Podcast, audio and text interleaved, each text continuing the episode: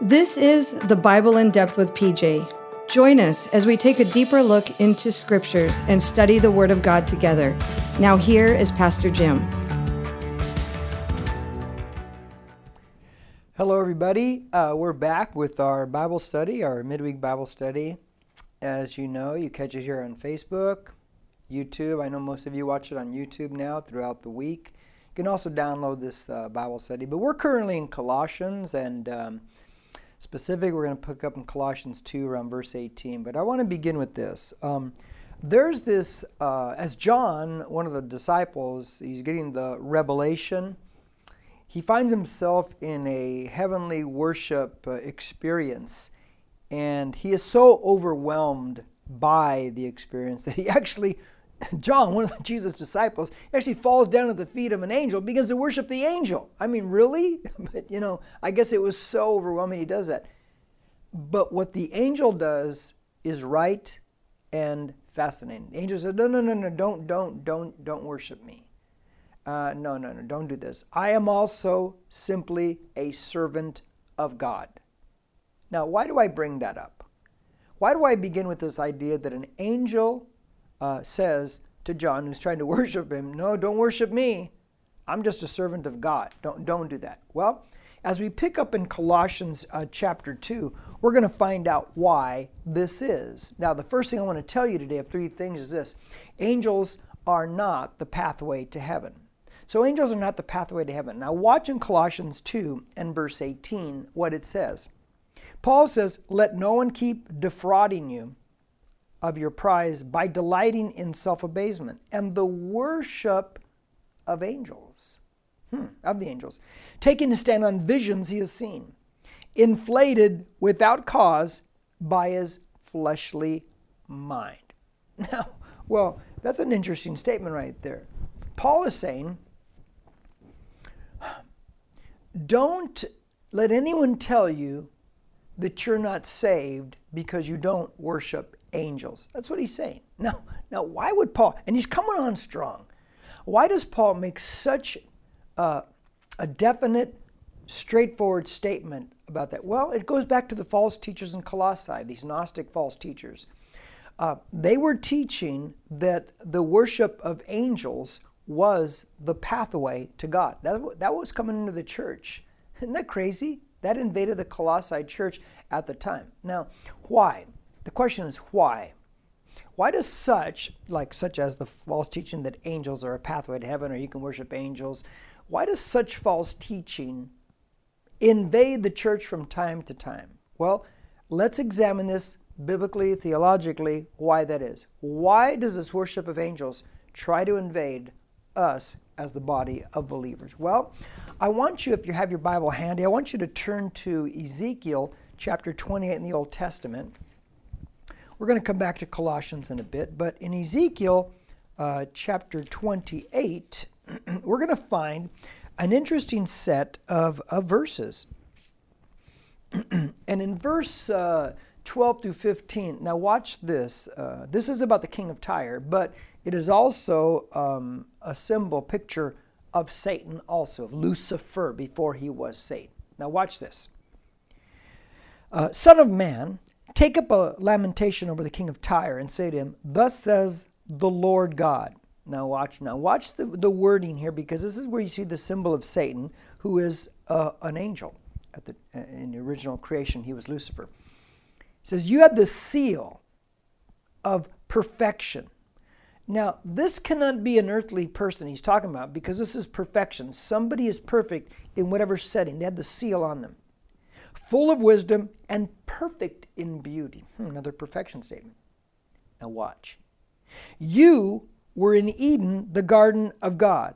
Now you see the fall. He was Lucifer, he was in heaven, the high created, highest created being of God, an angel, and now we find him in the garden of God, in Eden. Now he, he is thrown to earth, cast down, and now he is Satan.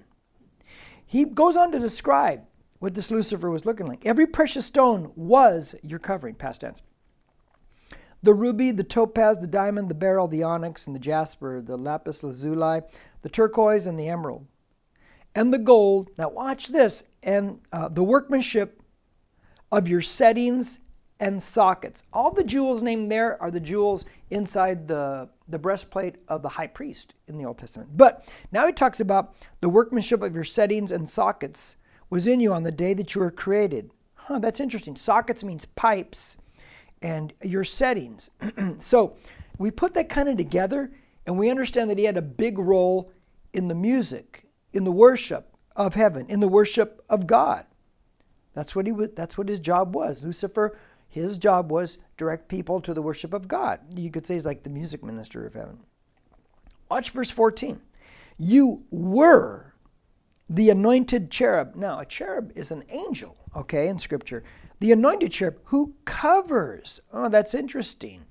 You were the one who covered, and I placed you there. You were on the holy mountain of God. You walked in the midst of the stones of fire. You had freedom of movement in heaven. You were the high created being. Then, verse 15. You were blameless in your ways from the day you were created. Oh, remember this Satan's created, Lucifer, Satan's created. God is not created. Never think they are equal opposites. They are not. God is God. Lucifer, Satan, is an angel, fallen angel now. On the day you were created, until unrighteousness was found in you. Mm.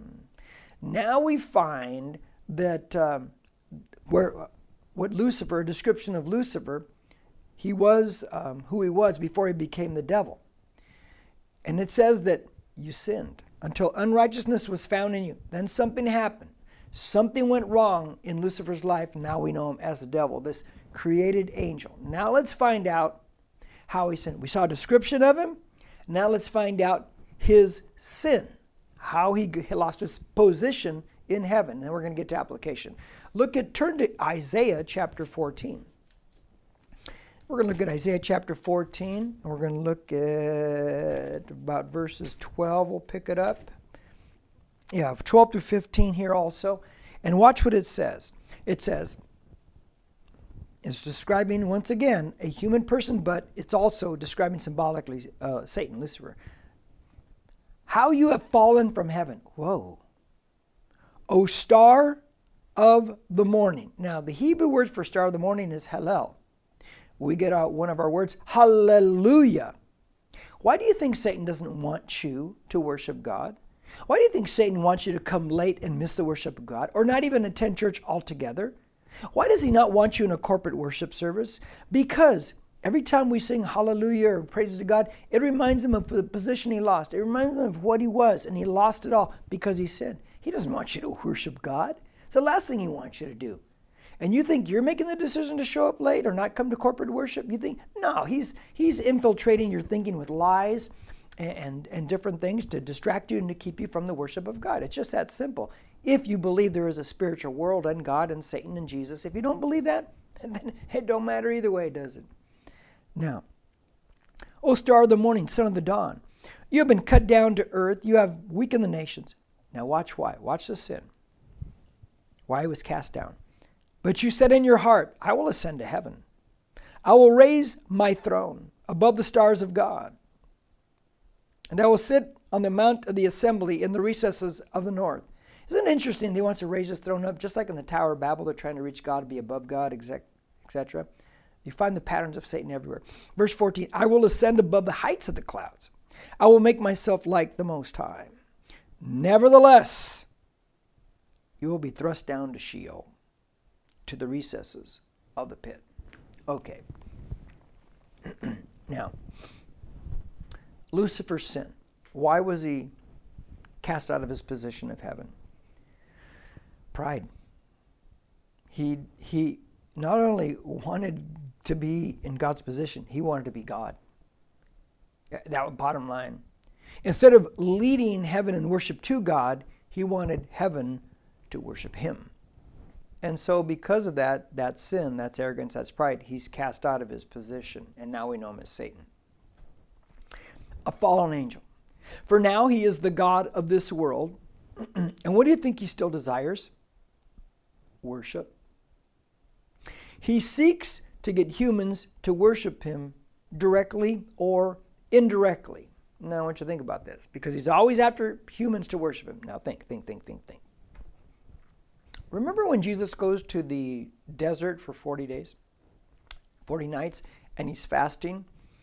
Um, and he's going into battle on Satan's home turf because Adam and Eve handed over the world to, uh, to Satan when they sinned. And now Jesus has to come on their home turf, uh, on Satan's home turf, to win it back because Adam gave it up when Adam had home, home court advantage in, um, in the Garden of Eden. Do you remember what Satan tries, though? this fallen angel. He takes Jesus to a very high mountain and he says this. And he says, Look at all the kingdoms of the world. Now, there's not a high enough mountain where you can see all the kingdoms of the world, so I think this is a mental temptation he's giving Jesus. He says, All the kingdoms of the world, I'll give you all of it. It's all yours. It's everything. It's yours. If you do one thing, Jesus, just do this one thing. Remember what it was?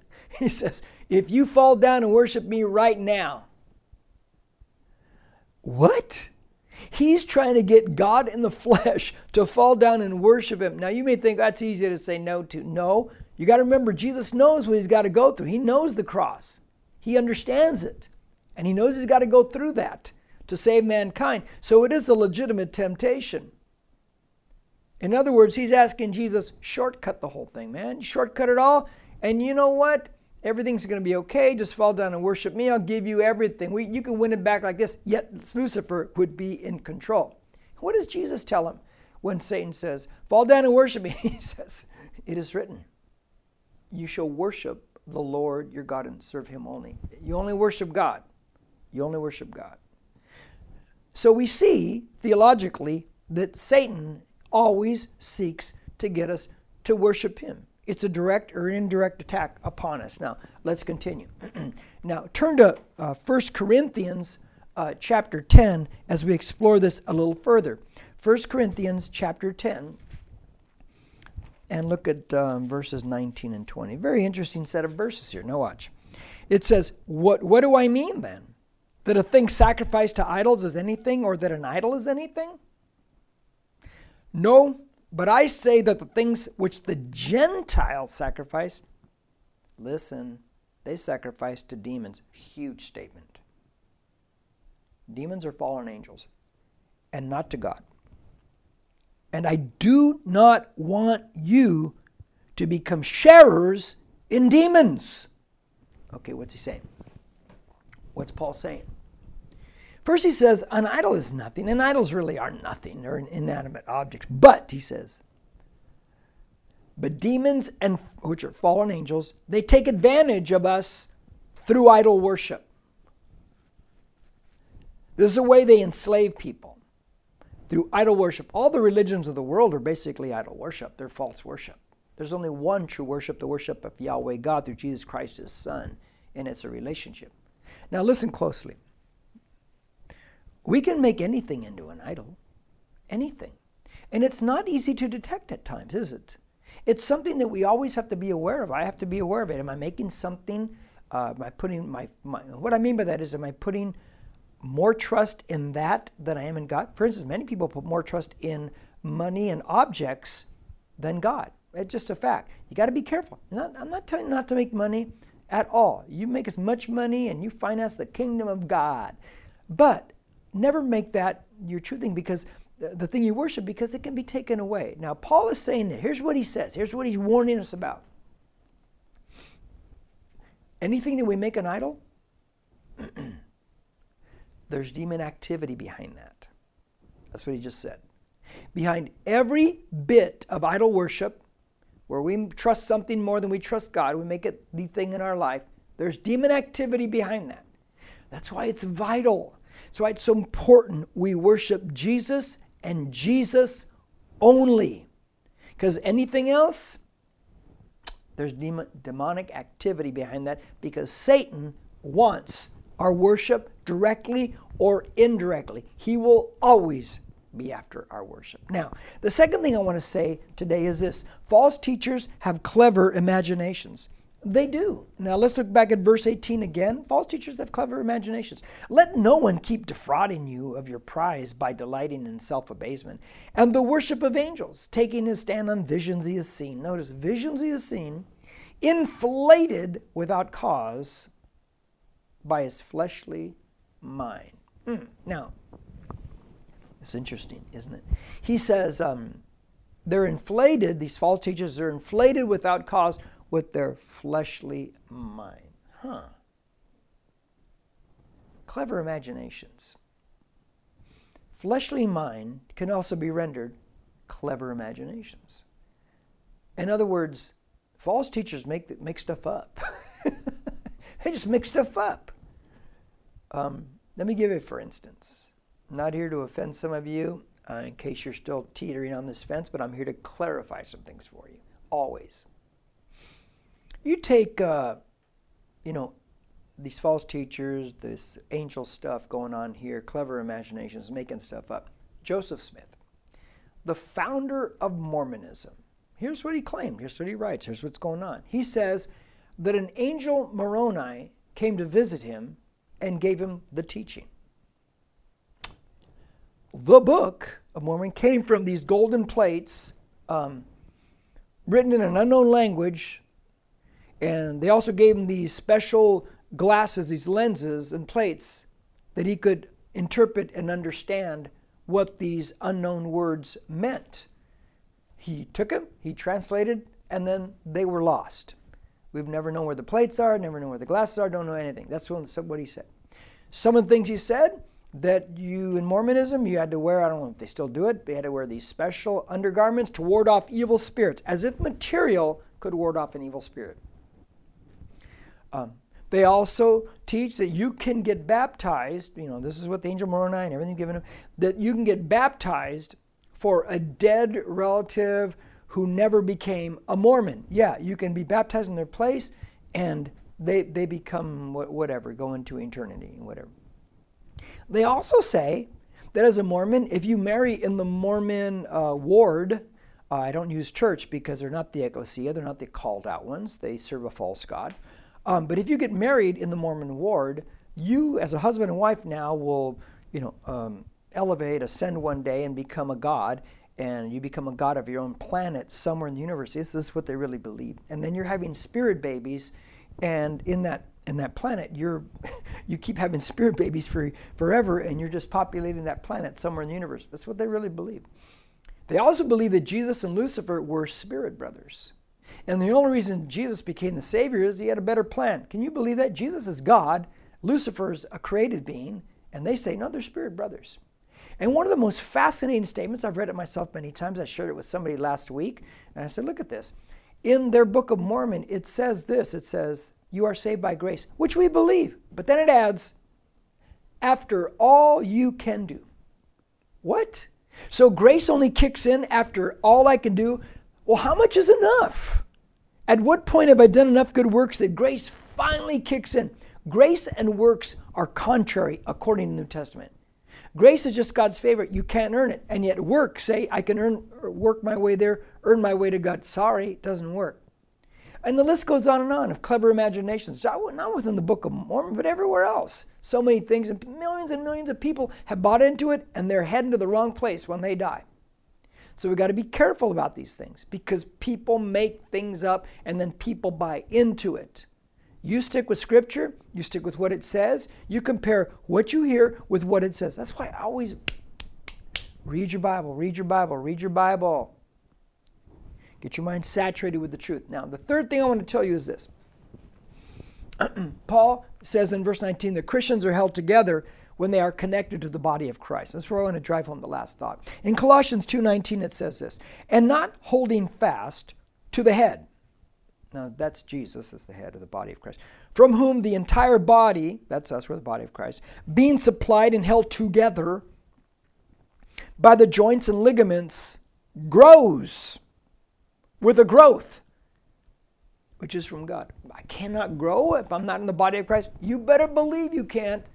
You got to be connected to a local body of believers. Now, let me let me drive this thought home so you get a kind of visual. I, am a movie guy. You guys know that. I love movies. Always will. I hope there's movies in heaven.